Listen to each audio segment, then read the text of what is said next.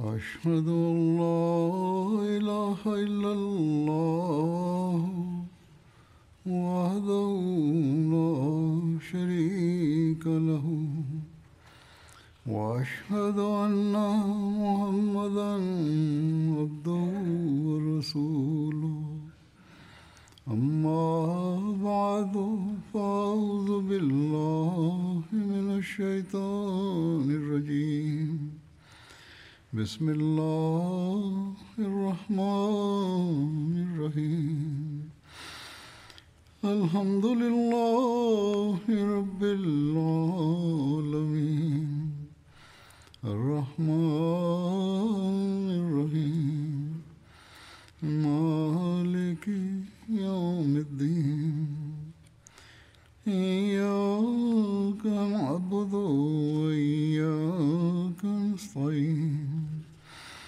اهدنا الصراط المستقيم صراط الذين أنعمت عليهم غير المغضوب عليهم ولا الضالين ബദർ യുദ്ധ പശ്ചാത്തലത്തിൽ റസൂലുല്ല സലല്ലാഹു അലൈഹി വസ്ലമയുടെ ജീവചരിത്രത്തെയും സംഭവവികാസങ്ങളെയും കുറിച്ച് വിവരിച്ചു വരികയായിരുന്നു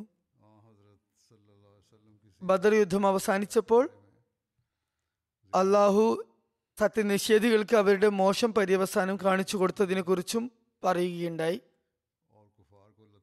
പറഞ്ഞതുപോലെ എഴുപത് കാഫരിയങ്ങൾ വധിക്കപ്പെട്ടു. അവരിൽ ഒരുപാട് പ്രമാണിമാരും നേതാക്കന്മാരും ഉണ്ടായിരുന്നു. ഈ പറഞ്ഞ കുറേശ്യ മൂപ്പന്മാരുടെ കബറടക്കത്തെക്കുറിച്ച് ഉള്ള വിവരണമാണ് ഇനി. സഹി ബുഖാരിയിൽ ഇപ്രകാരം വന്നിരിക്കുന്നു. ഹജത് അബ്ദുല്ല ബിൻ മസൂദ് നിവേദനം ചെയ്യുന്നു. നബി കരീം സല്ലല്ലാഹു അലൈഹി വസ്ലം കാബാലയത്തിനടുത്ത് നമസ്കരിക്കുകയായിരുന്നു. പഴയ കാലത്തെ സ്ഥിതിഗതികളാണ് ഇവിടെ വിവരിക്കുന്നത്. മുമ്പുണ്ടായിരുന്ന അവസ്ഥ എന്തായിരുന്നു എന്ന് വിവരിക്കുകയാണ്. റസൂലുല്ലാ സല്ലല്ലാഹു അലൈഹി വസ്ലം കാബ മന്ദിരത്തിന് സമീപം ആദ്യകാലത്ത് നമസ്കരിക്കുകയായിരുന്നു. അപ്പോൾ ചില കുറേശികൾ പറഞ്ഞേൽപ്പിച്ച പ്രകാരം അവരിൽ തന്നെയുള്ള ചില ദുർഭകന്മാർ തിരുനബി സലാഹു അലൈഹി സ്വലമയുടെ ഇരു തോളിനും ഇടയിൽ ഒട്ടകത്തിന്റെ കുടൽമാല വെച്ചു. അപ്പോൾ തിരുനബി സല്ലാ അലൈഹി വസല്ലം സുജൂദ് ചെയ്ത നിലയിലായിരുന്നു. തിരുനബി സല്ലാ അലൈഹി വസല്ലം സാഷ്ടാംഗ പ്രണാമാവസ്ഥയിൽ തന്നെ തുടർന്നു. അവിടെയുള്ളവർ ചുറ്റും കൂടി കളിയാക്കി ചിരിച്ചു. ഹസത് ഫാത്തിമ അലി ഇസ്ലാമയോട് ഇക്കാര്യം ആരോ പറഞ്ഞപ്പോൾ ചെറുപ്രായമായിരുന്ന അവർക്ക് അവർ ഓടി അവിടെ എത്തി. തിരുനബി സലാഹു അലൈഹി സ്വലം സുജൂദിൽ തന്നെ തുടർന്നു. അവർ അതായത് ഹസരത് ഫാത്തിമ അദ്ദേഹത്തിന്റെ മേലിൽ നിന്നും ആ ഭാരിച്ച കുടൽമാല എടുത്തു മാറ്റി. എന്നിട്ട് ഹസരത്ത് ഫാത്തിമ അവരെ ഒരുപാട് കുറ്റപ്പെടുത്തി ശകാരിച്ചു. തിന്നബി സല്ലല്ലാഹു അലൈഹി സ്വലം നമസ്കരിച്ച ശേഷം ഇപ്രകാരം ദുവാ ചെയ്തു. അള്ളാഹുവെ നീ കുറേശികളെ പിടികൂടിയാലും അള്ളാഹുവെ നീ കുറേശികളെ പിടികൂടിയാലും? തുടർന്ന് അദ്ദേഹം ഓരോരുത്തരുടെയും പേരെടുത്ത് പറഞ്ഞു. എന്നിട്ട് പറഞ്ഞു അള്ളാഹുവെ Amr bin Hisham Utba bin Rabia Shaiba bin Rabia Walid bin Utba Umayya bin Khalaf Uqba bin Abi Muait Ammara bin Walid എന്നിവരെ പിടികൂടിയാലും.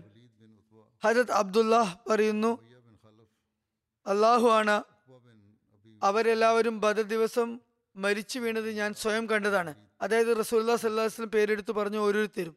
അനന്തരം അവരെ വലിച്ചയച്ച് ബദറിലുള്ള കുഴിയിലേക്ക് വലിച്ചെറിയുകയാണ് ഉണ്ടായത്. ശേഷം റസൂല്ലാ സല്ലാ അലൈഹി പറഞ്ഞു കുഴികളിലുള്ളവർക്ക് മേൽ ശാപമുണ്ടാകട്ടെ ഇപ്രകാരം ഒരു സീറത്തിൽ അതായത് നബിചരിത്രത്തിൽ വന്നിരിക്കുന്നു. റസൂല്ലാ സല്ലാ അലൈഹി പ്രസ്താവിച്ചു മുഷ്രിക്കീങ്ങളുടെ ശവങ്ങളെ അവർ മരിച്ചു വീണെടുത്തു നിന്നും നീക്കം ചെയ്തു കൊള്ളട്ടെ അദ്ദേഹം യുദ്ധം തുടങ്ങുന്നതിന് മുമ്പ് തന്നെ അവരുടെ വധസ്ഥലികളെ കുറിച്ച് പരാമർശിച്ചിരുന്നു. ഇത് സംബന്ധിച്ച് ഹജരത് ഉമറിൽ നിന്ന് നിവേദനം റസൂലുല്ലാ സലല്ലാഹു അലൈഹി സ്വലം ഞങ്ങൾക്ക് ബദലിൽ വധിക്കപ്പെടാനുള്ള മുഷ്രിക്കങ്ങളുടെ വധസ്ഥലികൾ കാണിച്ചു തന്നു. തിരുനബി സലാഹു അലൈഹി സ്വലം ഈ വധസ്ഥലികൾ കാണിച്ചുകൊണ്ട് ഇപ്രകാരം പറയുമായിരുന്നു നാളെ ഇൻഷാല്ല ഉത്ബ ബിൻ റബിയയുടെ വധസ്ഥലിയായിരിക്കും ഇത്. ഇത് ഷേബ ബിൻ റബിയയുടെ കുരുതി കളമായിരിക്കും. ഇത് ഉമയ്യ ബിൻ ഖൽഫിന്റെ മരിച്ചു വീഴുന്ന സ്ഥലമായിരിക്കും. ഇത് അബൂജഹൽ ബിൻ ഇഷാം മരിക്കുന്ന സ്ഥലമായിരിക്കും. ഇത് ഇന്ന് അയാളുടെ വധസ്ഥലമായിരിക്കും. തിരുനബി സല്ലല്ലാഹു അലൈഹി വസല്ലം തന്റെ തിരു കരങ്ങൾ നിലത്ത് വെച്ച് ഓരോ സ്ഥലവും അടയാളപ്പെടുത്തി കാണിച്ചു കൊണ്ടിരുന്നു. പിന്നെ അടുത്ത ദിവസം ബദർ യുദ്ധത്തിൽ മരിച്ചവരുടെ മൃതദേഹങ്ങൾ ആ പറഞ്ഞ സ്ഥലത്ത് നിന്നും ആണു വീട അങ്ങോട്ടും ഇങ്ങോട്ടുമാകാതെ തിരുനബി വസല്ലം തിരു കരങ്ങൾ വെച്ചെടുത്ത് തന്നെ വീഴുകയാണ് ഉണ്ടായത്. ഹജരത് ആയിഷയിൽ നിന്നും നിവേദനം യുദ്ധാനന്തരം റസൂലുല്ലാ സല്ലല്ലാഹു അലൈഹി ഇപ്രകാരം കൽപ്പിച്ചു.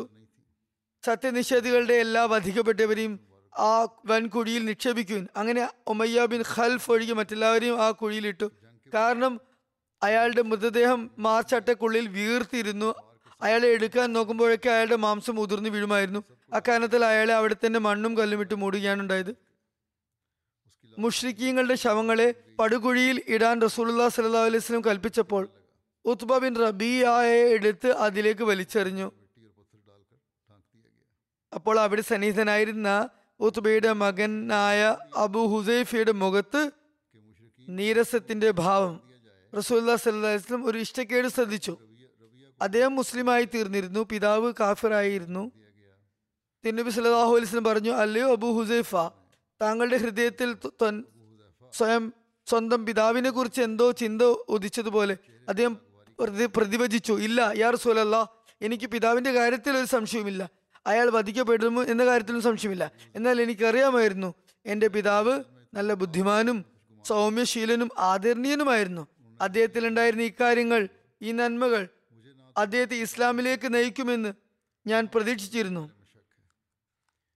എന്നാൽ ഞാൻ ഇദ്ദേഹത്തിന്റെ പര്യവസാനം കണ്ടപ്പോൾ ഇദ്ദേഹത്തിന്റെ കുഫറിന് നിഷേധത്തെക്കുറിച്ച് എനിക്ക് ഓർമ്മ വന്നു. എന്തെന്നാൽ അദ്ദേഹം മുസ്ലിം ആകുമെന്ന് ആയിരുന്നു ഞാൻ പ്രതീക്ഷിച്ചിരുന്നത്.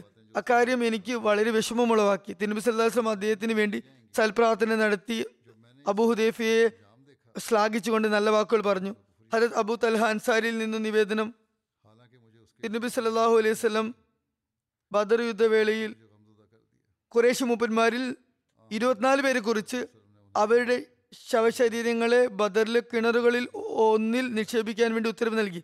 തിരുനബി സലാഹു അലൈഹി സ്വലം ഏതെങ്കിലും ജനതയെ കീഴടക്കിയാൽ യുദ്ധമൈതാനത്ത് മൂന്ന് രാത്രികൾ തുടരുക പതിവായിരുന്നു. തിരുനബി സലാഹു അലൈഹി സ്വലം അങ്ങനെ ബദറിൽ തങ്ങിയപ്പോൾ മൂന്നാം ദിവസം തന്റെ ഒട്ടകത്തിനു മേൽ ഇരിപ്പിടം തയ്യാറാക്കാനായി യാത്രയ്ക്ക് പുറപ്പാടിന് വേണ്ടി ഉത്തരവിട്ടു. അപ്രകാരം ചെയ്യപ്പെട്ടു. തിരുനബി സല്ലു അലൈഹി വസല്ലം അവിടെ നിന്നും യാത്ര പുറപ്പെട്ടു. സഹാബാക്കളും കൂടെ കൂടി അവിടെ നിന്നും അവർ ചിന്തിച്ചു. തിരുനബി സല്ലു വസല്ലം എന്തോ ഉദ്ദേശിച്ചാണ് ഇപ്പോൾ ഈ സമയത്ത് ഇറങ്ങിയിരിക്കുന്നത്. ഞങ്ങൾക്കപ്പോൾ മനസ്സിലായി ആ കാര്യം. അങ്ങനെ കാഫര്യങ്ങളെ കുഴിച്ചു മൂടാനായി നിക്ഷേപിച്ച കിണറിന്റെ വക്കിൽ ഞങ്ങൾ എത്തി. അപ്പോൾ അദ്ദേഹം അവിടെ ഉണ്ടായിരുന്ന മരിച്ചു വീണവരുടെ പേരുകൾ അവരുടെ പിതാക്കളുടെ പേരും ചേർത്ത് വിളിക്കാൻ തുടങ്ങി. അല്ലയോ ഇന്നവന്റെ മകനെ ഇന്നവനെ. അല്ലയോ ഇന്നവന്റെ മകനെ ഇന്നവനെ. നിങ്ങൾ അള്ളാഹുവിനെയും അവന്റെ റസൂലിനെയും അനുസരിച്ചിരുന്നെങ്കിൽ നിങ്ങൾക്ക് ഇന്ന് സന്തോഷമാകുമായിരുന്നില്ലേ? എന്നാൽ ഞങ്ങളുടെ റബ്ബ് ഞങ്ങളോട് വാഗ്ദാനം ചെയ്ത കാര്യം ഞങ്ങൾക്ക് ഇന്ന് സത്യമായി പുലർന്നിരിക്കുന്നു. എന്നാൽ നിങ്ങളും നിങ്ങളുടെ നാഥൻ നിങ്ങൾക്ക് വാഗ്ദാനം ചെയ്തത് പുലർന്നതായി കണ്ടുവോ? അബു തലഹ പറഞ്ഞു ഹസരത് ഉമർ പറയുന്നുണ്ടായിരുന്നു യാ റസൂൽ അല്ലാഹ് സല്ലാഹു അലൈഹി സ്വലം ജീവൻ വെടിഞ്ഞ ഈ ജഡങ്ങളോട് അങ്ങ് ഇതെന്താണ് പറയുന്നത്? അവർ മരിച്ചു പോയിരിക്കുന്നു. അവരിൽ ജീവൻ ബാക്കിയില്ല. റസൂലുല്ലാ സലല്ലാഹു അലൈഹി സ്വലം പറഞ്ഞു ആരുടെ കരങ്ങളിലാണോ എന്റെ ജീവൻ കുടിയിരിക്കുന്നത്? അവനാണ്. ഇവരെക്കാൾ കൂടുതൽ നിങ്ങൾക്ക് പോലും ഞാൻ പറയുന്ന കാര്യം കേൾക്കാനാകുന്നില്ല തന്നെ. സീറത്ത് ഇബിന് ഹിഷാമിൽ ഇപ്രകാരം വന്നിരിക്കുന്നു. അല്ലയോ കിണർവാസികളെ നിങ്ങൾ നിങ്ങളുടെ പ്രവാചകന്റെ വളരെ മോശം ബന്ധുക്കളായിരുന്നു. നിങ്ങൾ എന്നെ വ്യാജപ്പെടുത്തി. ജനങ്ങൾ എന്നെ സത്യസാക്ഷ്യപ്പെടുത്തി. നിങ്ങൾ എന്നെ സ്വന്തം വീട്ടിൽ നിന്നും പുറത്താക്കി. ഈ ജനങ്ങളെ എനിക്ക് അഭയമേകി. നിങ്ങൾ എന്നോട് യുദ്ധം ചെയ്തു. ഈ ജനങ്ങൾ എന്നെ സഹായിച്ചു. തുടർന്ന് പറഞ്ഞു ഹൽ വജത്തും ഹക്ക റബ്ബുക്കും ഹക്ക. അതെ നിങ്ങളുടെ നാഥൻ നിങ്ങളോട് വാഗ്ദാനം ചെയ്തത് നിങ്ങൾക്ക് സത്യമായി പുലർന്നു. സീറത്ത് ഖാത്തമ നബീനിൽ ഈ സംഭവത്തെ ഹസരത് മിർദ ബഷീർ അഹമ്മദ് ഇപ്രകാരം എഴുതുന്നു. ഓരോരുത്തരെയും മടക്കയാത്രക്ക് മുന്നോടിയായി റസൂൽ സല്ലാ അലൈഹി കുറേശി മൂപ്പന്മാർ മർമാടപ്പെട്ട ആ കുഴിമാടത്തിനടുത്തേക്ക് പോയി. എന്നിട്ട് അവരോരോരുത്തരുടെയും പേരെടുത്ത് വിളിച്ചുകൊണ്ട് ചോദിച്ചു ഹൽ വജത്തും അവാദക്കുമുല്ലാഹു ഹക്ക. ഫൈനി വജത്തും അവാദിനി അല്ലാഹു ഹക്ക. അതായത് അള്ളാഹു ഞാൻ മുഖേന നിങ്ങളോട് ചെയ്ത വാഗ്ദാനം പുലർന്നതായി നിങ്ങൾക്ക് കാണാൻ സാധിച്ചോ? നിശ്ചയമായും എന്നോട് ദൈവം ചെയ്ത വാഗ്ദാനം സത്യമായി പുലർന്നതായി എനിക്ക് കാണാൻ സാധിച്ചിരിക്കുന്നു. തുടർന്ന് പറഞ്ഞു. അഹ്ല ഖലീബി ബീസ അഷീറത്തിൻ നബി. കുൽത്തുലിൽ നബിയുക്കും കസബ്തുമൂനി വസദഖനി അന്നാസു അന്നാസു വഖാതൽതുമൂനി വനസറനി അന്നാസു അല്ലയോ കുഴിയിൽ വീണ് കിടക്കുന്നവരെ നിങ്ങൾ നിങ്ങളുടെ നബിയുടെ വളരെ മോശം ബന്ധുക്കളായിരുന്നു. നിങ്ങൾ എന്നെ വ്യാജനാക്കി മറ്റുള്ളവർ എന്നെ സത്യവാനാക്കി നിങ്ങൾ എന്നെ സ്വദേശത്ത് നിന്നും പുറത്താക്കി മറ്റുള്ളവരെ എനിക്ക് അഭയമേകി നിങ്ങൾ എനിക്കെതിരിൽ യുദ്ധം ചെയ്തു എന്നാൽ മറ്റുള്ളവരെ എന്നെ സഹായിച്ചു. ഹജരത്ത് ഉമർ പറഞ്ഞു യാ ഇവർ മൃതരാണ്. ഇവർക്ക് എന്ത് കേൾക്കാനാണ്? റസൂലല്ലാ സലാഹു അലൈഹി സ്വലം പറയുകയുണ്ടായി. ഞാൻ പറയുന്നത് ഇവർ നിങ്ങളെക്കാൾ വളരെ നന്നായി കേൾക്കുന്നുണ്ട്. അതായത് എല്ലാ സത്യങ്ങളും വെളിപ്പെടുകയും എല്ലാതരം മറകളും നീങ്ങുകയും ചെയ്യുന്ന ലോകത്ത് പരലോകത്ത് അവർ എത്തിക്കഴിഞ്ഞിരിക്കുന്നു ഇവിടെ പരാമർശമായ റസൂലുല്ലാ സലാഹു അലൈഹി സ്വലമയുടെ വചനങ്ങൾ ഒരു വിചിത്രമായ ദുഃഖവ്യതകൾ കലർന്ന നിലയിലുള്ളതാണ്. ദുഃഖത്തോടെയുള്ളതാണ്. ആ സമയത്ത് തിരുനബി സല്ലാ അലൈഹി സ്വലമിക്ക് ഉണ്ടായിരുന്ന ഹൃദയാവസ്ഥയെക്കുറിച്ച് സ്വല്പമൊക്കെ സ്പഷ്ടമാകുന്നുണ്ട്. മനസ്സിലാക്കാൻ സാധിക്കുന്നത് ആ സമയത്ത് കുറേശികളുടെ എതിർപ്പിന്റെ ഗതകാല ചരിത്രം അദ്ദേഹത്തിന്റെ കൺമുമ്പിൽ ഉണ്ടായിരുന്നു. അദ്ദേഹം ചിന്താലോകത്ത് അതിന്റെ ഓരോ താളുകളും മറിച്ചു നോക്കുകയും ആ താളുകൾ വായിക്കുമ്പോൾ അദ്ദേഹത്തിന്റെ ഹൃദയം അസ്വസ്ഥഭരിതമാകുകയും ചെയ്തിരുന്നു.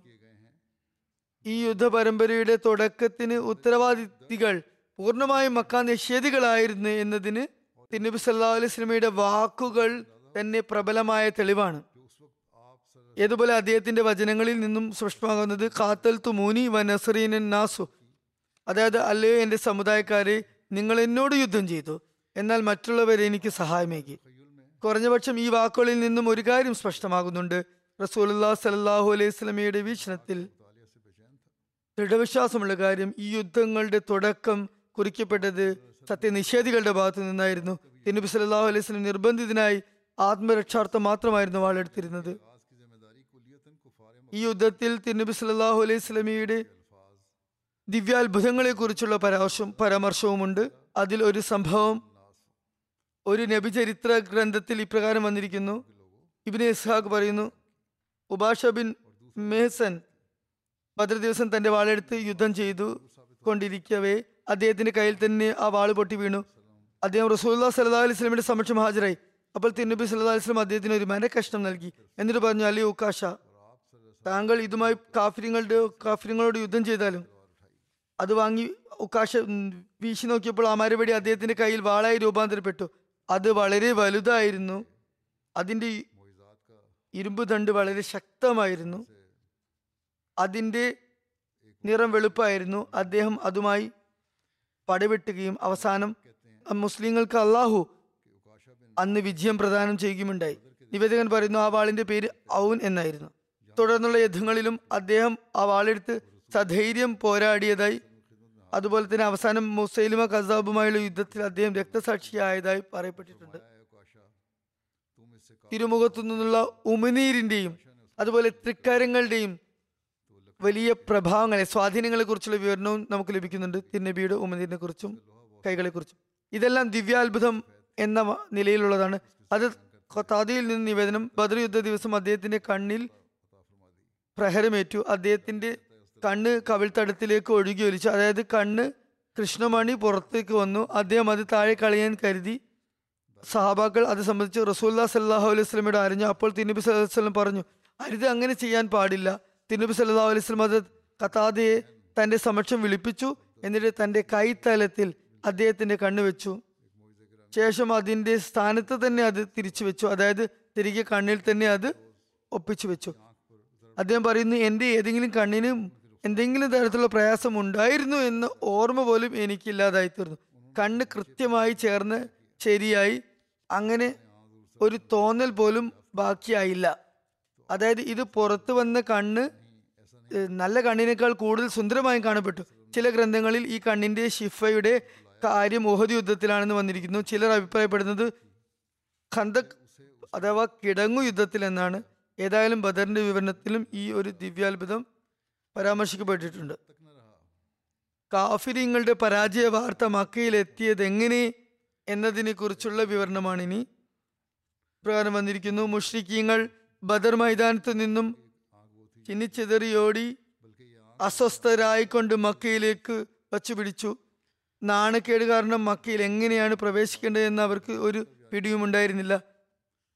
മക്കയിൽ കുറേശികളുടെ പരാജയ വാർത്തവുമായി ആദ്യം എത്തിയ വ്യക്തി Haysman bin Ayas bin Abdullah ആയിരുന്നു. അദ്ദേഹം പിൽക്കാലത്ത് മുസ്ലിമാകുകയുണ്ടായി. ജനങ്ങൾ അദ്ദേഹത്തോട് ചോദിച്ചു എന്ത് വാർത്തയാണ് കൊണ്ടുവന്നിട്ടുള്ളത്? അദ്ദേഹം പറഞ്ഞു Utba bin Rabia Shaiba bin Rabia Abul Hakam bin Hisham അതായത് Abu Jahl Umayya bin Khalf അതുപോലെ തുടങ്ങിയ ചില പ്രമാണിമാരുടെ പേരെടുത്ത ശേഷം പറഞ്ഞു ഇവരൊക്കെ വധിക്കപ്പെട്ടിരിക്കുന്നു. അദ്ദേഹം വധിക്കപ്പെട്ടവരിൽ കുറേശ്യ മുഖ്യന്മാരുടെ പേര് എണ്ണി തുടങ്ങിയപ്പോൾ ജനങ്ങൾക്ക് അദ്ദേഹത്തിന്റെ വാക്കുകളിൽ വിശ്വാസം വന്നില്ല. ഹത്തീം എന്ന സ്ഥലത്ത് കാബയുടെ അടുത്ത് ഇരുന്ന സഫാൻ ബിൻ ഉമയ്യ ഇത് കേട്ടപ്പോൾ അവിടെയുള്ളവരോട് പറഞ്ഞു ഇതൊന്നും പറയുന്നത് മനസ്സിലാകുന്നില്ല ഒരുപക്ഷെ ഈ വ്യക്തിക്ക് ഭ്രാന്തായി ഭ്രാന്തായതായിരിക്കും. പരീക്ഷിക്കാൻ വേണ്ടി അവർ ജനങ്ങളോട് അദ്ദേഹം ജനങ്ങളോട് പറഞ്ഞു അയാളോട് പോയി ചോദിക്കുക സഫാൻ ബിൻ ഉമ്മയ്യൊക്കെ എന്താണ് പറ്റിയതെന്ന്. അതായത് തന്നെ കുറിച്ച് ചോദിക്കാൻ വേണ്ടി ഏൽപ്പിച്ചു. അപ്പോൾ ജനങ്ങൾ പറഞ്ഞു ജനങ്ങൾ അത് ചോദിച്ചപ്പോൾ സഫാൻ സഫാൻ ബിൻ ഉമ്മയ്യ എന്ത് പറ്റിയെന്ന് ചോദിച്ചപ്പോൾ അദ്ദേഹം പറഞ്ഞു അതാ അവിടെ നോക്കൂ അയാൾ ഹത്തീമിൽ ഇരിക്കുന്നുണ്ടല്ലോ. എനിക്ക് ഭ്രാന്തൊന്നും ആയിട്ടില്ല. എനിക്കെല്ലാം കാണാൻ സാധിക്കുന്നുണ്ട്. അള്ളാഹു ആണ് അവന്റെ പിതാവും സഹോദരനും വധിക്കപ്പെടുന്നതായി ഞാൻ എന്റെ കണ്ണുകൾ കൊണ്ട് കണ്ടതുമാണ്. അത് കേട്ടപ്പോൾ അവർക്ക് വിശ്വാസം വന്നു. ഈ വ്യക്തി സത്യവാർത്തയാണ് നൽകുന്നതെന്ന് മനസ്സിലായി. ചുരുക്കത്തിൽ അപ്രകാരം മക്കാവാസികൾക്ക് ബദർ മൈതാനത്ത് തങ്ങൾക്കുണ്ടായ ദയനീയ പരാജയത്തെക്കുറിച്ചുള്ള വാർത്ത ലഭിച്ചു. അത് അവരുടെ പ്രകൃതത്തിൽ എത്രമാത്രം മോശമായി പ്രഭാവം ചെലുത്തി എന്നാൽ വധിക്കപ്പെട്ടവരെ കുറിച്ചുള്ള ദുഃഖാചരണം നടത്തുന്നത് പോലും അവർ സ്വയം വിലക്കി. അപ്രകാരം മുസ്ലിങ്ങൾക്ക് അത് കണ്ട് അവരുടെ ദുഃഖത്തിൽ സന്തോഷിക്കാനുള്ള വക ലഭിക്കരുത് എന്ന് കരുതി. ചില മക്ക കുറേശികൾ തങ്ങളുടെ ഉടയവരുടെ മരണത്തിൽ വിലാപം നടത്തിയപ്പോൾ അവർ പറഞ്ഞു അപ്രകാരം ചെയ്യരുത്. അതായത് മറ്റുള്ളവർ അക്കൂട്ടരോട് പറഞ്ഞു കാരണം മുഹമ്മദ് സല്ലാ അലിസ്ലമിക്കും കൂട്ടർക്കും ഈ വാർത്ത ലഭിച്ചാൽ അവർ നിങ്ങളുടെ ഈ അവസ്ഥയിൽ ദുരവസ്ഥയിൽ സന്തോഷിക്കുന്നതായിരിക്കും. അതുപോലെ തങ്ങളുടെ ബന്ധികളെ മോചിപ്പിക്കാൻ വേണ്ടി ആരെയും അങ്ങോട്ട് അയക്കുകയും ചെയ്യരുത്. ആദ്യം നിങ്ങൾ അത് അവരെ കുറിച്ച് നല്ലവണ്ണം കൂലങ്കുശമായി ചിന്തിക്കുക. നോക്കുക മരണവിലാപം നടത്താനോ ബന്ധികളെ മോചിപ്പിക്കാനോ ശ്രമിക്കരുത്. അല്ലെങ്കിൽ മുഹമ്മദ് സല്ലാ അലിസ്ലം കൂട്ടുകാരും ഫിദിയ മോചന ദ്രവ്യം മോചന മൂല്യം നേടുന്ന കാര്യത്തിൽ നിങ്ങളോട് ചണ്ട കൂടുന്നതായിരിക്കും. മദീനക്കാർക്ക് വിജയസുവാർത്ത എങ്ങനെ ലഭിച്ചു? അവരുടെ പ്രതികരണം അപ്പോൾ എന്തായിരുന്നു? എന്നതിനെ കുറിച്ച് ഇപ്രകാരം രേഖപ്പെട്ടിരിക്കുന്നു. റസൂലുല്ലാ സലാഹു അലൈഹി സ്വലം ഹജത് Abdullah bin Rawaha Awali Madina അതായത് മദീനയുടെ മുഗൾ ഭാഗത്തേക്കും അതുപോലെ തന്നെ ഹസരത് സയ്യിദ് ബിൻ ഹാരിസെ മദീനയുടെ കീഴ്ഭാഗത്തേക്കും അള്ളാഹു അവന്റെ റസൂലിന് പ്രദാനം ചെയ്ത സുവാർത്ത അറിയിക്കാനായി അയക്കുകയുണ്ടായി. ഹജത് ഉസാമ ബിൻ സയ്യിദ് നിവേദനം ചെയ്യുന്നു. ഞങ്ങൾ ഉസാം ഉസ്മാൻ ബിൻ അഫ്ഫാന്റെ പത്നിയായ ഹജരത്ത് റുഖയ്യ റസൂല്ലാ വസല്ലമയുടെ മകളായിരുന്നു.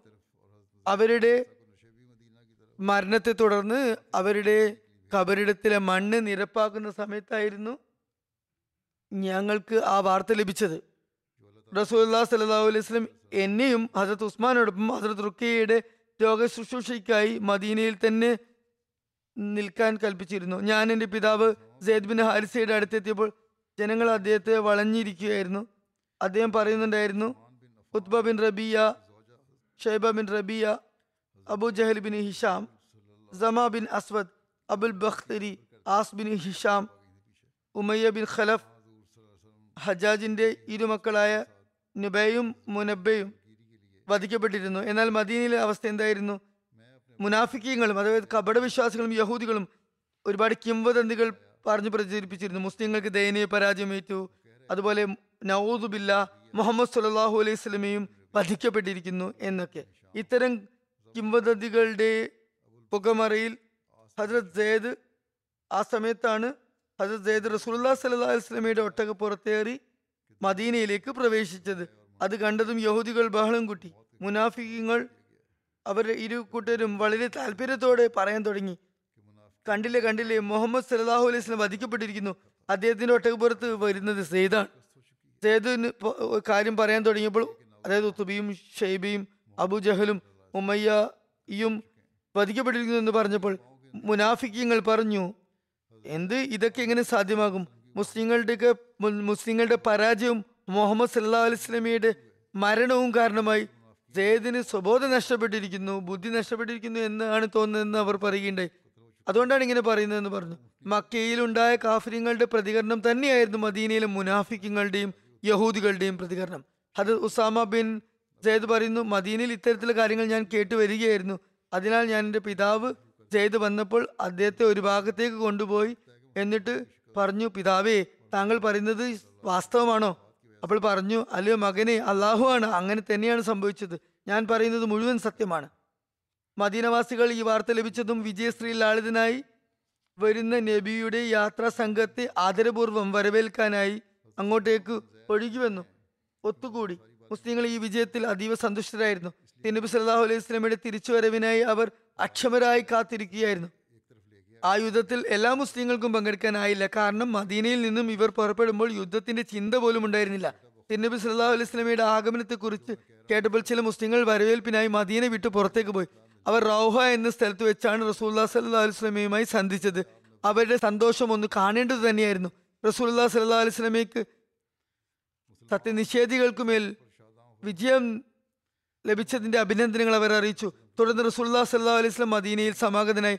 അവിടെയുണ്ടായിരുന്ന മുസ്ലിങ്ങൾ എല്ലാവരും ഒരുമിച്ച് കൂടി തിരുനബി സല്ലാ അലൈഹി സ്വലമിക്ക് സുസ്വാഗതം ഓതി. ഈ യുദ്ധത്തിലുണ്ടായ ഖനീമത്ത് മുതലിനെ കുറിച്ച് യുദ്ധമുതലിനെ കുറിച്ചുള്ള വിവരണം ഇപ്രകാരമാണ്.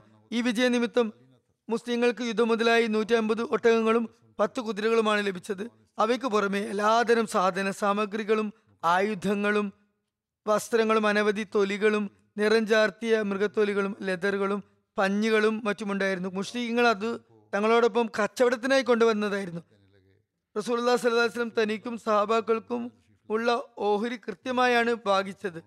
ആ യുദ്ധത്തിൽ ഒരു വാൾ സഹാബാക്കൾ റസൂല്ലാ സല്ലാസ്ലമിക്ക് വേണ്ടി മാറ്റിവെച്ചിരുന്നു അതുപോലെ അബുജലിന്റെ ഉടമസ്ഥതയിൽ ഉണ്ടായിരുന്ന ഒരു ഒട്ടകങ്ങളിൽ നിന്ന് ഒന്ന് റസൂല്ലാ സല്ലാസ്ലമിക്ക് ലഭിച്ചിരുന്നു. റസൂലുല്ലാ സലല്ലാഹു അലൈഹി സ്വലമിക്ക് ലഭിച്ച ആ ഒട്ടകത്തിന്റെ മൂക്കിൽ ഒരു വെള്ളി വളയമുണ്ടായിരുന്നു ആ വാളിനും ഒട്ടകത്തിനും സീറത്ത് ഗ്രന്ഥങ്ങളിൽ നബിചരിത്ര ഗ്രന്ഥങ്ങളിൽ വളരെയധികം പ്രാധാന്യം നൽകിയിരിക്കുന്നു. അതിന്റെ വിശദാംശങ്ങൾ ഇപ്രകാരമാണ്. മേൽ പ്രതിപാദ്യമായ വാളിന്റെ പേര് സുൽഫഖാർ എന്നായിരുന്നു. അതിന്റെ ഉടമസ്ഥൻ ഒരു മുഷ്രിഖായ ആസിബിനും മുനബ്ബ ബിൻ ഹജാർ എന്നായിരുന്നു. അയാൾ ബദറിൽ വധിക്കപ്പെട്ടിരുന്നു. ചില നിവേദനങ്ങൾ പ്രകാരം അയാൾ അബു ജഹലിന്റെതായിരുന്നു ആ വാൾ റസൂല്ലാ സല്ലാ അലിസ്ലം ആ വാളിന്റെ പേര് ദുൽഫഖാർ എന്ന് തന്നെ നിലനിർത്തി. ദുൽഫഖാറിന് ആ പേര് വരാനുള്ള കാരണം ആ വാളിന് പല്ലുകളോ അല്ലെങ്കിൽ കൊത്തിവെച്ച വരകളോ ഉണ്ടായിരുന്നു എന്നതായിരുന്നു. ആ വാളിനെ കുറിച്ച് ഇപ്രകാരം രേഖപ്പെട്ടിരിക്കുന്നു. ഈ വാൾ പിന്നീട് റസൂല്ലാ സല്ലാഹു അലൈഹി സ്വലമിൽ നിന്നും ഒരിക്കലും വേർപെട്ടതില്ല യുദ്ധങ്ങളിൽ റസൂല്ലാ വസല്ലം ഈ വാളിനെ കൂടെ വെച്ചിരുന്നു. നബി സല്ലാ അലൈഹി വസല്ലമക്ക് ശേഷം ഈ വാൾ അബ്ബാസിയ ഖലീഫമാർക്ക് ലഭിച്ചു. അതുപോലെ യുദ്ധം മുതലായി തിരുനബി സല്ലാ വസ്ലമിക്ക് ലഭിച്ച അബുജഹലിന്റെ ഒട്ടകവും അദ്ദേഹം എപ്പോഴും കൂടെ കൊണ്ടു നടന്നു. ഹുദൈബിയ കരാറിന്റെ സമയത്ത് തിരുനബി സല്ലാ അലൈഹി വസല്ലം അതിനെ ബലി കഴിപ്പിക്കാനായി കൊണ്ടുപോയതായിരുന്നു.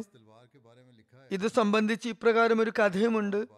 ഈ ഒട്ടകം ഹുദൈബിയയിൽ മേഞ്ഞുകൊണ്ടിരിക്കുകയായിരുന്നു അവിടെ നിന്നും അത് ഓടിപ്പോയി മക്കയിലെ അബൂജഹലിന്റെ വീട് വരെ എത്തി. ഹസത്ത് അമ്രിബിന് അനാമ അൻസാരി അതിനെ പിന്തുടർന്നു പോയി. എന്നാൽ മക്കയിലെ ചില ക്ഷിപ്രകോപികളായവർ അതിനെ തിരിച്ചു തരുന്ന കാര്യത്തിൽ പ്രശ്നമുണ്ടാക്കി. സുഹേൽ ബിൻ അമ്ര അവരോട് ഒട്ടകത്തെ തിരിച്ചേൽപ്പിക്കാൻ വേണ്ടി കൽപ്പിച്ചതു അവർ അതിനെ ഉടൻ തിരിച്ചേൽപ്പിക്കുകയാണ് ഉണ്ടായത്. അയാൾ അവരോട് പറഞ്ഞു നിങ്ങൾ ആ ഒട്ടകത്തിന് പകരം വേറെ നൂറൊട്ടകങ്ങൾ നൽകാമെന്ന് മുസ്ലിങ്ങൾക്ക് ഓഫർ നൽകുക. അങ്ങനെ ഒരു കരാർ ചെയ്യുക. മുസ്ലിങ്ങൾ അതിന് സമ്മതിച്ചാൽ മാത്രം നിങ്ങൾക്ക് ആ ഒട്ടകത്തെ വെക്കാം. അല്ലെങ്കിൽ ആ ഒട്ടകത്തെ നിങ്ങൾക്ക് എന്തായാലും തിരിച്ചു കൊടുക്കേണ്ടി വരും. റസൂലുള്ളാഹി സ്വല്ലല്ലാഹു അലൈഹി വസല്ലം പറഞ്ഞു നാം ഇതിനെ ബലിമൃഗമായി കണക്കാക്കിയിരുന്നില്ലെങ്കിൽ ഇതിനെ അവർക്ക് തന്നെ തിരിച്ചേൽപ്പിക്കുമായിരുന്നു. എന്നാൽ മുമ്പേ ഇത് കുർബാനിക്കായി നിശ്ചയിക്കപ്പെട്ടതാണ്. അതുകൊണ്ട് അക്കാര്യം ഇനി സാധ്യമല്ല. ശേഷം റസൂല്ലാ സലാഹു അലൈഹി സ്വലം അതിനെ മുസ്ലിങ്ങളുടെ ഭാഗത്തു നിന്നും കുർബാൻ ചെയ്തു.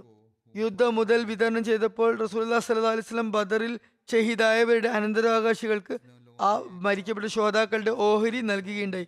അതുപോലെ മദീനയിൽ നിശ്ചയിക്കപ്പെട്ട തിരുനബി സല്ലാ അലൈഹി സ്വലമിയുടെ പ്രതിനിധികൾക്കും അതുപോലെ വിവിധ ഡ്യൂട്ടികൾ ഏൽപ്പിക്കപ്പെട്ട സഹാബാക്കൾക്കും അതുപോലെ അക്കാരണത്താൽ യുദ്ധത്തിൽ പങ്കെടുക്കാൻ സാധിക്കാത്തവർക്കും ഒക്കെ തന്നെ തിരുനബി അവരുടെ ഓഹരി നൽകി. ബദർ യുദ്ധത്തിലെ ബന്ദികളിൽ നിന്നും ഫിദിയ മോചന മൂല്യം വാങ്ങുന്നതിനെ സംബന്ധിച്ച് സഹാബാക്കളുടെ അഭിപ്രായം. അതേക്കുറിച്ച് പ്രകാരം വന്നിരിക്കുന്നു. ബദർ യുദ്ധത്തിലെ ബന്ദികളെ ഫിദിയ വാങ്ങി മോചിപ്പിക്കുകയുണ്ടായി. ഫിദിയ ആയിരം മുതൽ നാലായിരം ദിർഹം വരെയായി നിശ്ചയിക്കപ്പെട്ടു. എന്നാൽ ഫിദിയ നൽകാനാകാത്തവർക്ക് ഒരു ഉപാധിയും നൽകി അവർ മദീനയിലെ കുട്ടികൾക്ക് എഴുത്തും വായനയും പഠിപ്പിച്ചാൽ മതി. അവർക്ക് മോചനം ലഭിക്കുന്നതാണ്. അതുപോലെ ചില ബന്ദികളെ ഫിദിയ കുറച്ചുകൊണ്ടും തീരെ വാങ്ങാതെയും മോചിപ്പിച്ചിട്ടുമുണ്ട്. ഫിദിയെക്കുറിച്ചുള്ള ചില നിവേദനങ്ങൾ അതിവിചിത്രമായ സംശയം ജനിപ്പിക്കുന്ന വിധത്തിലുള്ള പരസ്പര ഭിന്നമായ നിവേദനങ്ങളും ആണ് ചിലതുള്ളത്. ഇത് സംബന്ധിച്ച് ഹജത് മുസ്ലിമോദ് അൻഹു അതിന്റെ ശരിയായ പരിഹാരവും നിർദ്ദേശിച്ചിട്ടുണ്ട്. ഏതായാലും ആദ്യം കാര്യങ്ങൾ മുഴുവനായും വിവരിക്കാം. ചരിത്രങ്ങളിലും നബിചരിത്രങ്ങളിലും ഏതുവരെ എന്നാൽ ഹദീസ് ഗ്രന്ഥങ്ങളിൽ പോലും ബദർ യുദ്ധത്തിലെ ബന്ദികളിൽ നിന്നും ഫിതിയ വാങ്ങേണ്ടത് സംബന്ധിച്ച നിലവിലുള്ള നിവേദനങ്ങൾ ചിലവ കൂട്ടിക്കലർന്നിട്ടുണ്ട്. യഥാർത്ഥ യഥാർത്ഥത്തിൽ റസൂല്ലാ സലാഹു അലൈഹി സ്വലം ഫിദിയ വാങ്ങാൻ തീരുമാനിച്ചത് അള്ളാഹുവിന്റെ ഇംഗിതത്തിന് തീർത്തും അനുഗുണമായിരുന്നു. പൊതു നിവേദനങ്ങളുടെ അടിസ്ഥാനത്തിൽ ഞാൻ ഹജത് ഉമറിനെ കുറിച്ചുള്ള അനുസ്മരണത്തിൽ ഇക്കാര്യം പരാമർശിച്ചതാണെങ്കിലും ഇവിടെയും അത് പരമാർ പരാമർശിക്കുന്നത് അനിവാര്യമാണ്. ഹജരത്ത് ഇബിൻ അബ്ബാസ് നിവേദനം ചെയ്യുന്നു അവർ ശത്രുക്കളെ ബന്ധിക ബന്ദികളാക്കിയപ്പോൾ അതായത് ബദർ വേളയിൽ മുസ്ലിങ്ങൾ ശത്രുക്കളെ പിടിച്ച് ബന്ദിയാക്കിയപ്പോൾ റസൂൽ അള്ളാഹു സല്ലാ അലൈഹി സ്വലം ഹജരത് അബൂബക്കർ ഹജരത് ഉമർ എന്നിവരോട് ചോദിച്ചു ഈ ബന്ദികളെ കുറിച്ച് നിങ്ങളുടെ അഭിപ്രായം എന്താണ്? ഹജരത് ഉമർ അതായത് ഹജരത് അബൂബക്കറാണ് പറഞ്ഞത് അള്ളാഹുവിന്റെ റസൂലെ അവർ നമ്മുടെ പിതൃവീരിൽ നിന്നുള്ള സഹോദരങ്ങളാണ് കുടുംബക്കാരാണ് അതുകൊണ്ട് അവരിൽ നിന്നും ഫിതിയ വാങ്ങണം എന്നാണ് എന്റെ അഭിപ്രായം. കാരണം ഇവർ പിന്നീട് കാഫര്യങ്ങളെ നേരിടുന്നതിൽ നമുക്ക് ശക്തി പകരുന്നതായിരിക്കും. അള്ളാഹു താമസിയാതെ അവരെ ഇസ്ലാമിലേക്ക് നയിച്ചെന്നും വരാം. റസൂല്ലാ സല്ലാ അലിസ്ലം പറഞ്ഞു അല്ലേ ഇബിന് ഖത്താബെ താങ്കളുടെ അഭിപ്രായം എന്താണ്? ഹജത് ഉമറിനോടാണ് ചോദിച്ചത്. ഹജത് ഉമർ പറഞ്ഞു ഇല്ല റസൂലുള്ള അത് പാടില്ല. അള്ളാഹു ആണ് എനിക്ക് അബുബക്കറിന്റെ അഭിപ്രായത്തോട് ഒരു യോജിപ്പുമില്ല. മറിച്ച് എന്റെ അഭിപ്രായത്തിൽ അങ്ങ് അവരെ ഞങ്ങളെ ഏൽപ്പിക്കുക. ഞങ്ങൾ അവരുടെ തല കൊയ്യുന്നതാണ് വധിക്കുന്നതാണ്. അലിയുടെ പക്കൽ അഖീലിനെ ഏൽപ്പിക്കുക. അദ്ദേഹം അയാളുടെ തല കൊയ്യട്ടെ. റസൂല്ലാ സല്ലാ അലൈഹി സ്വലം സ്വലമോട് പറഞ്ഞു അതുപോലെ ഇന്ന വ്യക്തിയെ എന്നെ ഏൽപ്പിക്കുക അയാൾക്ക് ഞാനുമായാണ് കൂടുതൽ ബന്ധം. അതുപോലെ അയാളെ അയാളുടെ തല ഞാൻ കൊയ്യുന്നതാണ്.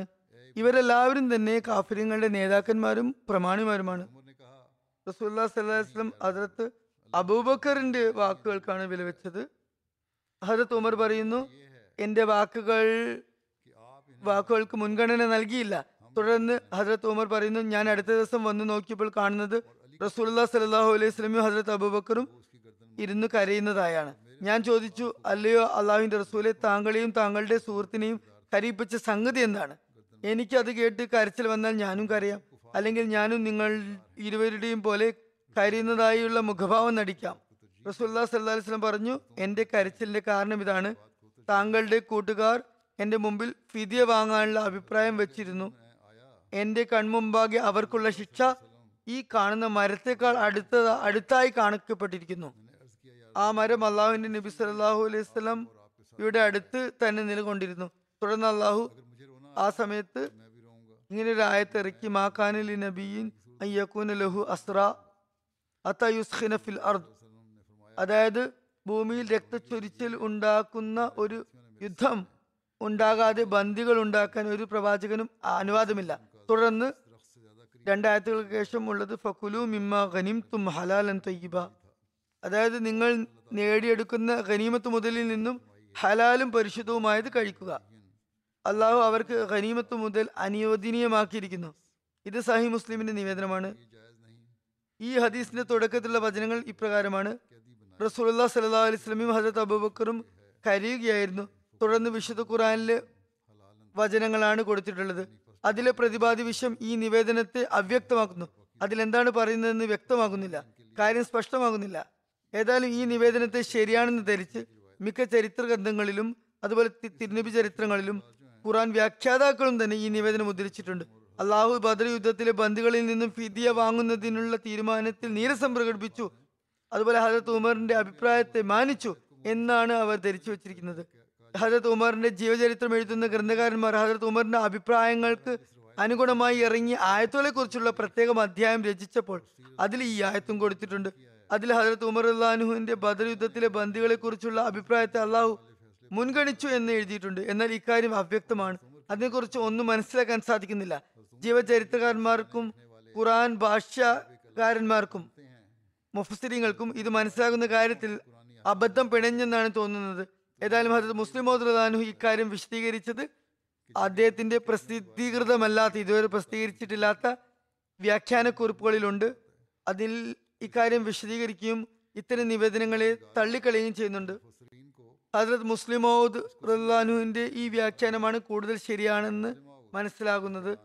അക്കാരണം അകാരണമായി തന്നെ ഹജ്രത് ഉമറിന്റെ പദവി ഉയർത്തുന്നതിന് വേണ്ടി ചില മുഫസ്ത്രീങ്ങൾ ഈ നിവേദനം ഉണ്ടാക്കി അല്ലെങ്കിൽ തെറ്റിദ്ധരിച്ചു എന്നാണ് കരുതുന്നത്. ഏതായാലും ഹജരത് മുസ്ലിം അൻഹു സൂറ അൻഫാലിലെ അറുപത്തെട്ടാം ആയത്തിനെ വ്യാഖ്യാനിച്ചുകൊണ്ട് ഇപ്രകാരം പറയുന്നു. ഇസ്ലാമിന് മുമ്പ് അറബികൾക്ക് ഒരു സമ്പ്രദായം ഉണ്ടായിരുന്നു എഴുതുന്നു ലോകത്തിലെ ചില ഭാഗ്യങ്ങളിൽ കഷ്ടകരമെന്ന് പറയട്ടെ ഇപ്പോഴും ഇത് നടക്കുന്നുണ്ട്. അതായത് യുദ്ധമില്ലാത്ത അവസ്ഥയിലും ആക്രമണങ്ങൾ ഇല്ലാത്തപ്പോഴും ബന്ദികൾ ആളുകളെ ബന്ദികളാക്കി പിടികൂടി അടിമകളാക്കുന്നു. ഹജരത് മുസ്ലിം മോദി ഈ വ്യാഖ്യാനക്കുറിപ്പ് എഴുതുമ്പോഴുള്ള കാലത്തെ കാര്യമാണ് ഇത് പറയുന്നത്. ഈ ആയത്ത് അത്തരം അനിശ്ചകരമായ ആചാരങ്ങളെ വിലക്കുന്നു. വ്യക്തമായ ഭാഷയിൽ അത് കൽപ്പിക്കുന്നത് വെറും യുദ്ധാവസ്ഥയിൽ. ഏറ്റുമുട്ടലിന് ശേഷം മാത്രമേ ശത്രുപക്ഷത്തിൽ നിന്നും ബന്ദികളെ പിടികൂടാവൂ. പോരാട്ടം നടക്കുന്നില്ലെങ്കിൽ ആരെയും തന്നെ യുദ്ധമുണ്ടായാലും ബന്ദിയാക്കുന്നതിന് അനുവാദമില്ല. ഈ ആയത്തിനെ വളരെയധികം ദുർവ്യാഖ്യാനിക്കുകയാണ് ഇവിടെ ചെയ്തിരിക്കുന്നത്. അവർ പറയുന്നു മുസ്ലിങ്ങൾ ബദർ യുദ്ധവേളയിൽ മക്കാരിൽ ചിലരെ ബന്ദികളാക്കി കൊണ്ടുവന്നപ്പോൾ അവരിനി എന്തു ചെയ്യണമെന്ന് റസൂലുല്ലാ സലാഹു അലൈഹി വസല്ലം സഹാബാക്കളോട് കൂടിയാലോചന നടത്തി. ഹരത് ഉമർ അവരെ വധിക്കണമെന്ന് അഭിപ്രായപ്പെട്ടു. ഹരത് അബൂബക്കറിന്റെ അഭിപ്രായത്തിൽ ഫിദിയ വാങ്ങിവിടണം എന്നായിരുന്നു. റസൂലുല്ലാ സലാഹു അലൈഹി അബൂബക്കറിന്റെ അഭിപ്രായം ഇഷ്ടപ്പെട്ടു. സൂറ അൻഫാലിലെ അറുപത്തെട്ടാം വചനം ആണ്. അതിലാണ് ഇപ്രകാരം പറഞ്ഞിരിക്കുന്നത് ഭൂമിയിൽ രക്തച്ചൊരിച്ചിൽ ഉണ്ടാക്കുന്ന യുദ്ധം നടക്കാത്ത പക്ഷം ഒരു നബിക്കും ബന്ദികളാക്കാനുള്ള അനുവാദനമില്ല. ഏതായാലും ഹജത് മുസ്ലിം മോദ് ഇതിനെ വിശദീകരിച്ചുകൊണ്ട് പറയുന്നു അഭിപ്രായം തേടിയപ്പോൾ ഹജത് അബൂബക്കറിന്റെ അഭിപ്രായം വ്യത്യസ്തമായിരുന്നു ഹജത് ഉമറിന്റെ അഭിപ്രായം വ്യത്യസ്തമായിരുന്നു. റസൂൽ സല്ലല്ലാഹു അലൈഹി ഹജത് അബൂബക്കറിന്റെ അഭിപ്രായമായിരുന്നു ഇഷ്ടമായിരുന്നത്. പിതിയ വാങ്ങി ബന്ദികളെ വിട്ടേക്കുകയാണ് ഉണ്ടായത്.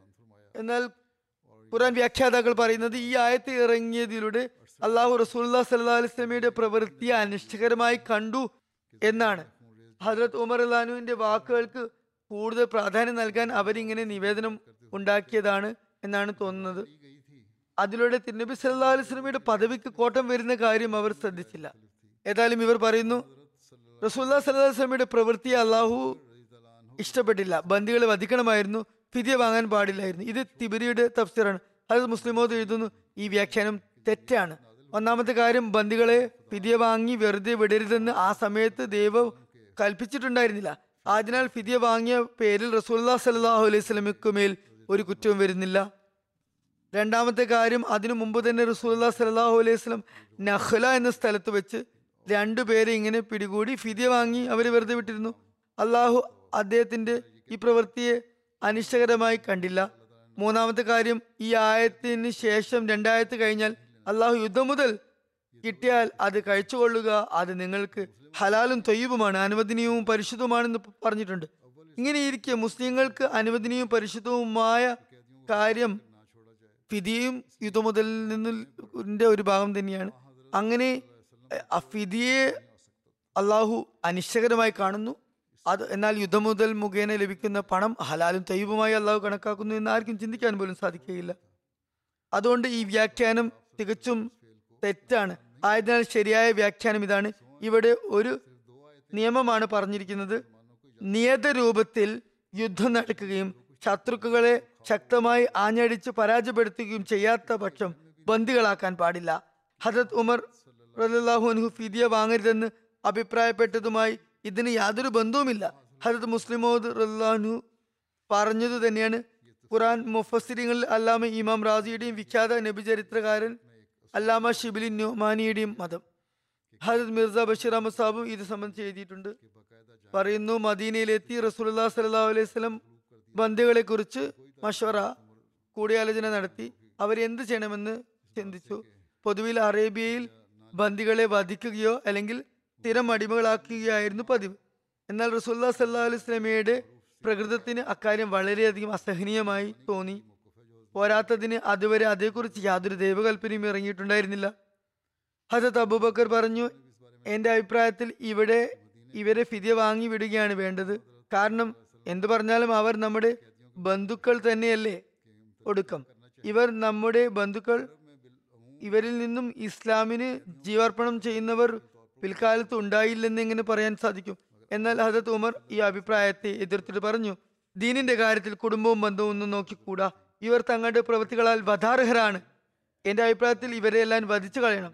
ശരിക്കും മുസ്ലിങ്ങളോട് അവരവരുടെ സ്വന്തം ബന്ധുക്കളെ തിരഞ്ഞെടുത്ത് വധിക്കാൻ കൽപ്പിക്കുകയാണ് വേണ്ടത്. റസൂല്ലാ സല്ലാ അലൈസ്ലം തന്റെ സ്വതസിദ്ധമായ കാരുണ്യത്താൽ പ്രഭാവിതനായിക്കൊണ്ട് ഹജത് അബൂബക്കറിന്റെ അഭിപ്രായത്തെയാണ് ഇഷ്ടപ്പെട്ടത്. വധത്തിനെതിരെയുള്ള തീരുമാനമാണ് കൈക്കൊണ്ടത്. പിതിയും മറ്റും നൽകുന്ന മുഷ്രിക്കങ്ങളെ വിട്ടയക്കണമെന്നും ഉത്തരവ് നൽകി. പിന്നീട് ഇതനുസരിച്ച് തന്നെ ദൈവകൽപ്പനയും ഇറങ്ങി. അതത് മുസ്ലിമോദ് എഴുതിയ പോലെ പിതിയെ നൽകുന്നത് സംബന്ധിച്ച് ദൈവകൽപ്പന ഇറങ്ങിയ ശേഷം പിന്നെ ഹദീസിനെ ആധാരമാക്കി റസൂല്ലാ സല്ലാ അലുസ്ലമയുടെയും ഹജത് അബൂബക്കറിന്റെയും കരച്ചിലിന് ഒരു വിശദീകരണം എന്നോണം ഇങ്ങനെ വരുത്തി വെക്കുന്നത് അതിവിചിത്രമായിരിക്കുന്നു. ഏതായാലും ഹജത്ത് മിർസ ബഷീർ അഹമ്മദ് സാബ് ഇപ്രകാരം എഴുതുന്നു. അപ്രകാരം ഓരോരുത്തരുടെയും പദവിയും സ്ഥിതിഗതികളും അനുസരിച്ച് ആയിരം ദർഹം മുതൽ നാലായിരം ദർഹം വരെ പിതിയെ നിശ്ചയിക്കപ്പെട്ടു. അപ്രകാരം ബന്ദികൾ മോചിതരായി കൊണ്ടിരുന്നു ബാക്കി ഇൻഷാല്ല പിന്നീട് വിവരിക്കുന്നതായിരിക്കും. ജുമയ്ക്ക് ശേഷം ഞാൻ ചില ജനാസ ഗായബും നമസ്കരിപ്പിക്കുന്നതായിരിക്കും. അതിൽ ആദ്യത്തെ ജനാസ മൊറബി സിൽസില പാകിസ്ഥാനിലെ നായിബ് നാസിം വഖഫജീത്തായിരുന്ന റാണ അബ്ദുൽ ഹമീദ് ഖാൻ സാബ് കാട്കടിയുടേതാണ് കഴിഞ്ഞ ദിവസം ഇദ്ദേഹം എഴുപതാമത്തെ വയസ്സിൽ വഫാത്താകുകയുണ്ടായി ഇന്നാലില്ലാഹി വൈനാലി റാജിഹുൻ അള്ളാഹുവിന്റെ അനുഗ്രഹത്താൽ മൂസിയായിരുന്നു ഇദ്ദേഹത്തിന്റെ പിതാവിന്റെ പേര് ചൗധരി അബ്ദുൽ ലത്തീഫ് ഖാൻ സാബ് കാട്കടി എന്നായിരുന്നു. മാധവ് അമത്തുൽ ലത്തീഫ് സാഹിബ് ആണ്. ഇദ്ദേഹത്തിന്റെ പിതാവ് വഖഫ് സിന്ദഗിയായിരുന്നു ജമാഅത്തിന്റെ ഉദ്യോഗസ്ഥനായിരുന്നു.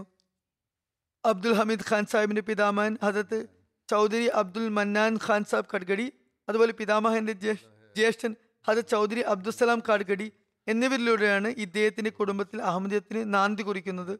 ഇവർ രണ്ടുപേർക്കും ആയിരത്തി തൊള്ളായിരത്തി തൊള്ളായിരത്തി മൂന്നിൽ ഹജരത്ത് മസീമുദ് അലൈഹി ഇസ്ലാമിന്റെ കയ്യിൽ ബയ്യത്ത് ചെയ്യാനുള്ള സൗഭാഗ്യം ലഭിച്ചു.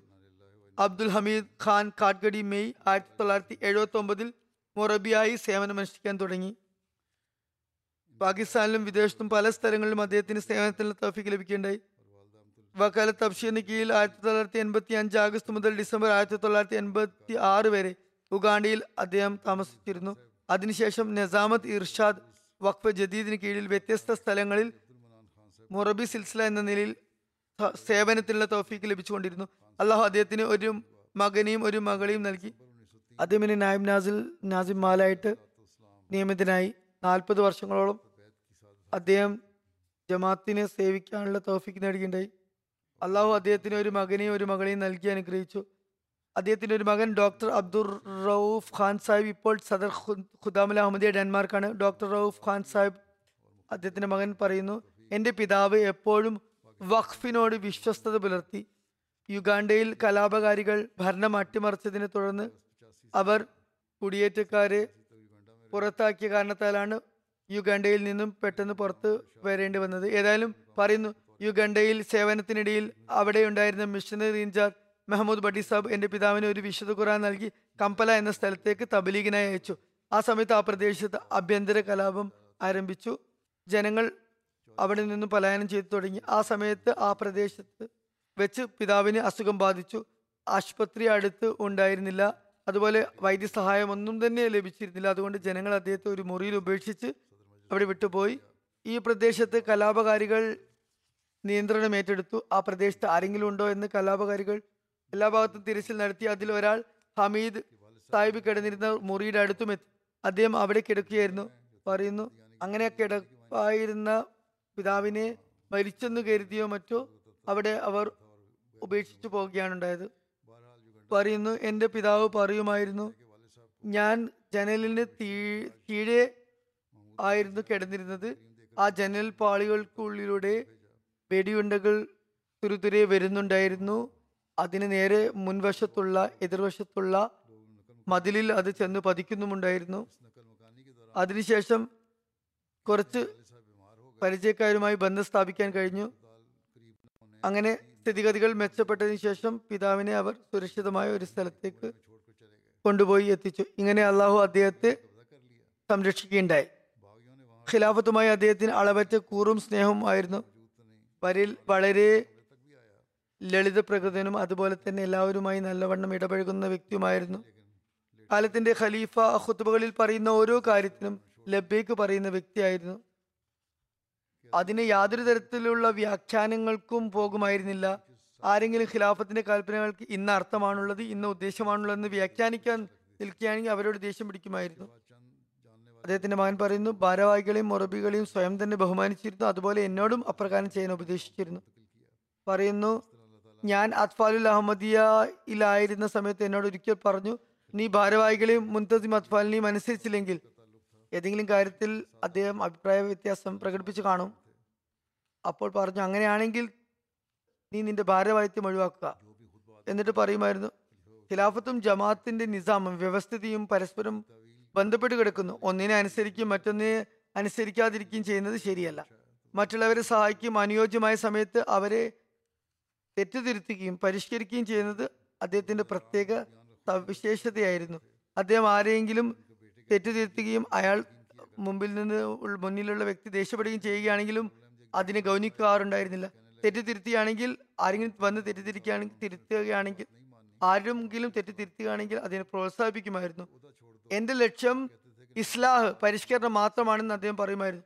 വീണ്ടും എഴുതുന്നു ജീവിതത്തിൽ പല തവണ വളരെ സുഖ ലോലുപമായ ജീവിതം ആർഭാട ജീവിതത്തിനുള്ള അവസരം കൈവന്നെങ്കിലും അദ്ദേഹം എപ്പോഴും വഖഫിനായിരുന്നു മുൻഗണന നൽകിയിരുന്നത്. സംസാരത്തിനിടയിൽ ഞാൻ പിതാവിനോട് എന്റെ അടുത്ത് ഡെൻമാർക്കിലേക്ക് വരൂ എന്ന് പറഞ്ഞപ്പോൾ അദ്ദേഹം വളരെ നീരസത്തോടെ ഇപ്രകാരം പറഞ്ഞു ഞാൻ ചില വർഷങ്ങളല്ല മറിച്ച് എന്റെ മുഴു ജീവിതവുമാണ് വഖഫ് ചെയ്തിരിക്കുന്നത്. അതുകൊണ്ട് തന്നെ എന്റെ എല്ലാ കാര്യങ്ങളും വഖഫുമായി ബന്ധപ്പെട്ട് കിടക്കുന്നു. അദ്ദേഹത്തിന്റെ മകൾ ഹാഫിസ ഹാസൻ ആരാ പറയുന്നു?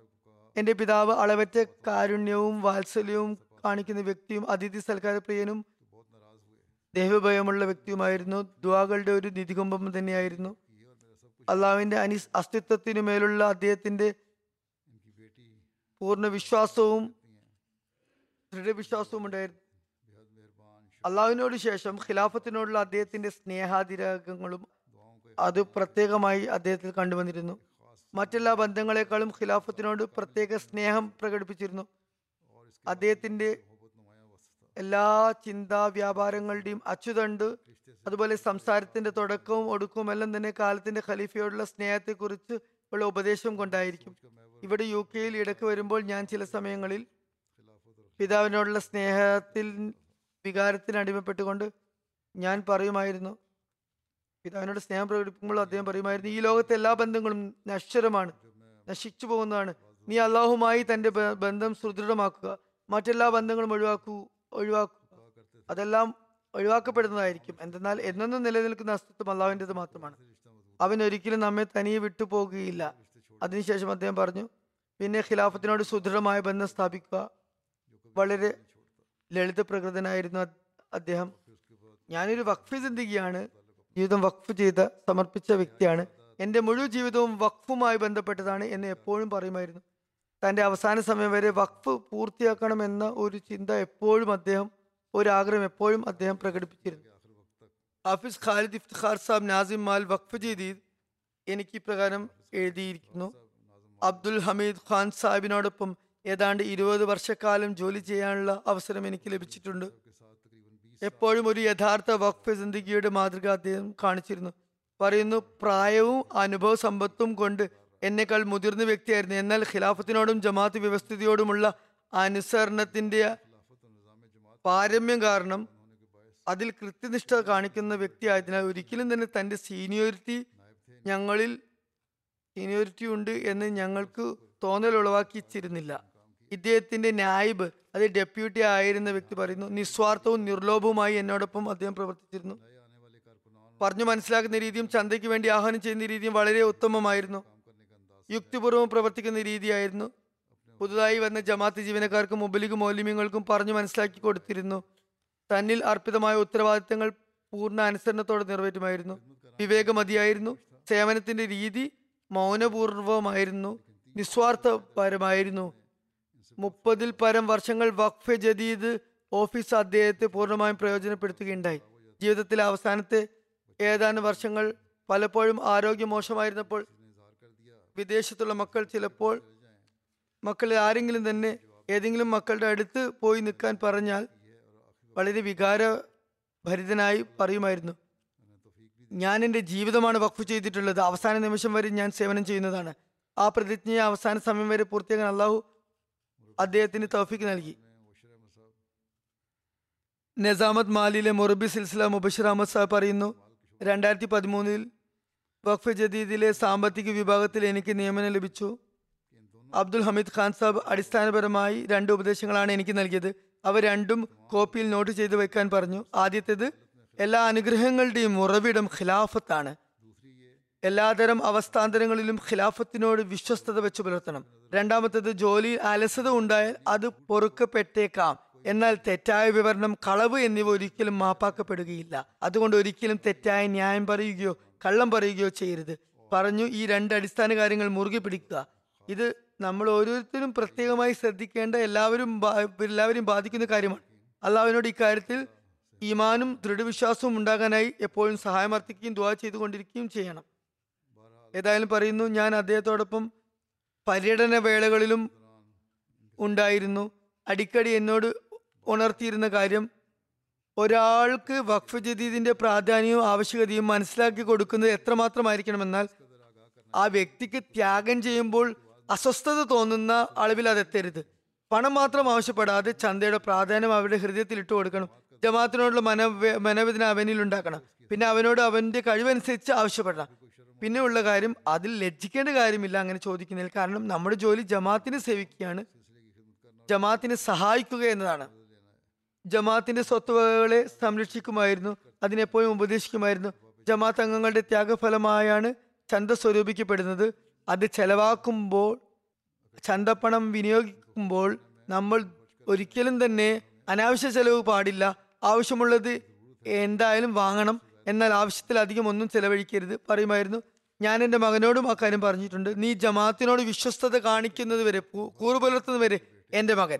അല്ലാതെ അതിനുശേഷം നീ എനിക്ക് യാതൊരു ബന്ധവുമില്ല. ഞാൻ ഒന്നും ആവശ്യപ്പെടുന്നുമില്ല നിന്നിൽ നിന്നും. അല്ല അദ്ദേഹത്തോടും മഹഫിറത്തോടും കാരണത്തോടും കൂടി വർത്തിക്കുമാറാകട്ടെ പദവികൾ ഉയർത്തുമാറാകട്ടെ അദ്ദേഹത്തിന്റെ നന്മകൾ അദ്ദേഹത്തിന്റെ മക്കൾക്കും പിന്തുടരാനാകട്ടെ. അടുത്ത അനുസ്മരണം അടുത്ത ജനാസയുള്ളത് നുസ്രത് ജഹാൻ അഹമ്മദ് സാഹിബ വൈഫ് ഓഫ് മുബഷിർ അഹമ്മദ് സാഹിബ് മൊറബി സിൽസില അമേരിക്കയുടേതാണ്. കഴിഞ്ഞ ദിവസമാണ് ഇവരും വഫാത്തായത്. ഇന്നാലില്ലാഹി വൈനായിലെ രാജുവൻ മർഹുമ തന്റെ ഭർത്താവ് മുബഷിർ അഹമ്മദ് സാഹിബിനും മൂന്ന് മക്കൾക്കുമൊപ്പം ആയിരത്തി തൊള്ളായിരത്തി എഴുപത്തിരണ്ടിൽ അമേരിക്കയിലേക്ക് ചേക്കേറിയതായിരുന്നു. വാഷിങ്ടണിലായിരുന്നു താമസിച്ചിരുന്നത്. ആയിരത്തി തൊള്ളായിരത്തി എൺപത്തി എട്ടിൽ അമേരിക്കയിൽ അവരുടെ ഭർത്താവിന് ജീവിതം വഖഫ് ചെയ്യാനുള്ള സൗഭാഗ്യം ലഭിച്ചു. മർഹൂമ ആജീവനാന്തം എളിമയോടും കൃതജ്ഞയോടും കഴിച്ചു കഴിച്ചുകൂട്ടി മുബഷിർ സാഹിബ് വഖഫ് ചെയ്തത് മുതൽ മൊറുബിയായി സേവനം അനുഷ്ഠിക്കുകയാണ്. വളരെ ലാളിത്യത്തോടും നന്ദിഭാവത്തോടും അവർ ജീവിതം കഴിച്ചുകൂട്ടി. ആ അള്ളാഹുവിന്റെ അനുഗ്രഹത്താൽ മൂസിയായിരുന്നു. ചന്ത കാര്യങ്ങളിൽ കൃത്യമാ കൃത്യത പുലർത്തുന്ന മുൻപന്തിയിൽ നിൽക്കുന്ന ഖിലാഫത്തിനോട് സ്നേഹബന്ധമുള്ള സ്ത്രീയായിരുന്നു. ആയിരത്തി തൊള്ളായിരത്തി എഴുപത്തി ഏഴ് മുതൽ രണ്ടായിരത്തി ഏഴ് വരെയുള്ള കാലഘട്ടങ്ങളിൽ ലജ്നാമാലയിൽ പല നിലകളിൽ സേവനത്തിന് തൗഫീഖ് ലഭിച്ചു. ലോക്കൽ നായബ് സദർ ലോക്കൽ സദർ റീജിയണൽ സദർ തുടങ്ങിയ നിലയിൽ. ഇസ്ലാം അഹമ്മദത്തിന്റെ പ്രചരണത്തിനായി അത്യധ്വാനവും കിണഞ്ഞ പരിശ്രമവും കാഴ്ചവെച്ചുകൊണ്ട് തബ്ലീഗ് പ്രോഗ്രാമുകൾ ആസൂത്രണം ചെയ്തു. ലജന നാസാദുകളുടെ വിവിധ വിദ്യാഭ്യാസ ശിക്ഷണ പരിപാടികൾ സംഘടിപ്പിച്ചു. സ്വന്തം മക്കൾക്കും ദീനിയായ നിലയിൽ സുശി വളരെ നല്ല ശിക്ഷണം നൽകി. അതുപോലെ ഭൗതിക വിദ്യാഭ്യാസ കാര്യത്തിലും ശ്രദ്ധ ചെലുത്തിയിരുന്നു. സന്തപ്ത കുടുംബത്തിൽ ഭർത്താവിന് പുറമെ രണ്ട് ആൺകുട്ടികളും രണ്ട് പെൺകുട്ടികളുമാണുള്ളത്. മർഹൂമയുടെ നാല് മക്കളും അള്ളാവിന്റെ അനുഗ്രഹത്താൽ ജമാത്തിലെ സജീവ മെമ്പർമാരും ദീനി സേവനത്തിൽ തൗഫീക്ക് ലഭിക്കുന്നവരുമാണ്. അള്ളാഹു മർഹൂമയ്ക്ക് മഹഫിറത്തും അതുപോലെ കാരുണ്യവും നൽകുമാറാകട്ടെ. മക്കളെയും അവരുടെയും ദ്വാകളുടെയും നന്മകളുടെയും അനന്തരാവകാശികളാക്കുമാറാകട്ടെ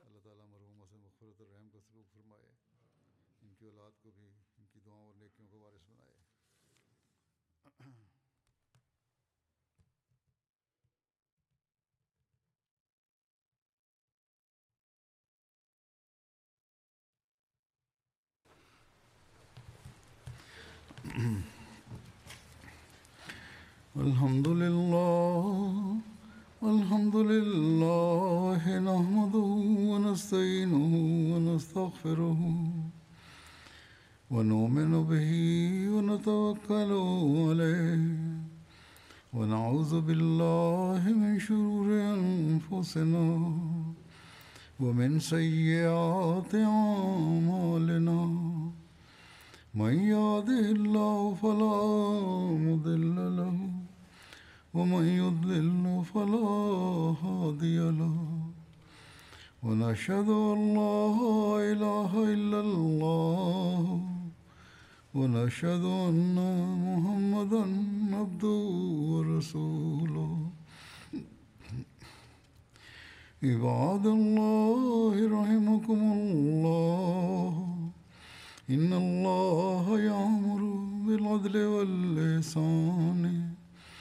وإيتاء ذي القربى وينهى عن الفحشاء والمنكر والبغي يعظكم لعلكم تذكرون.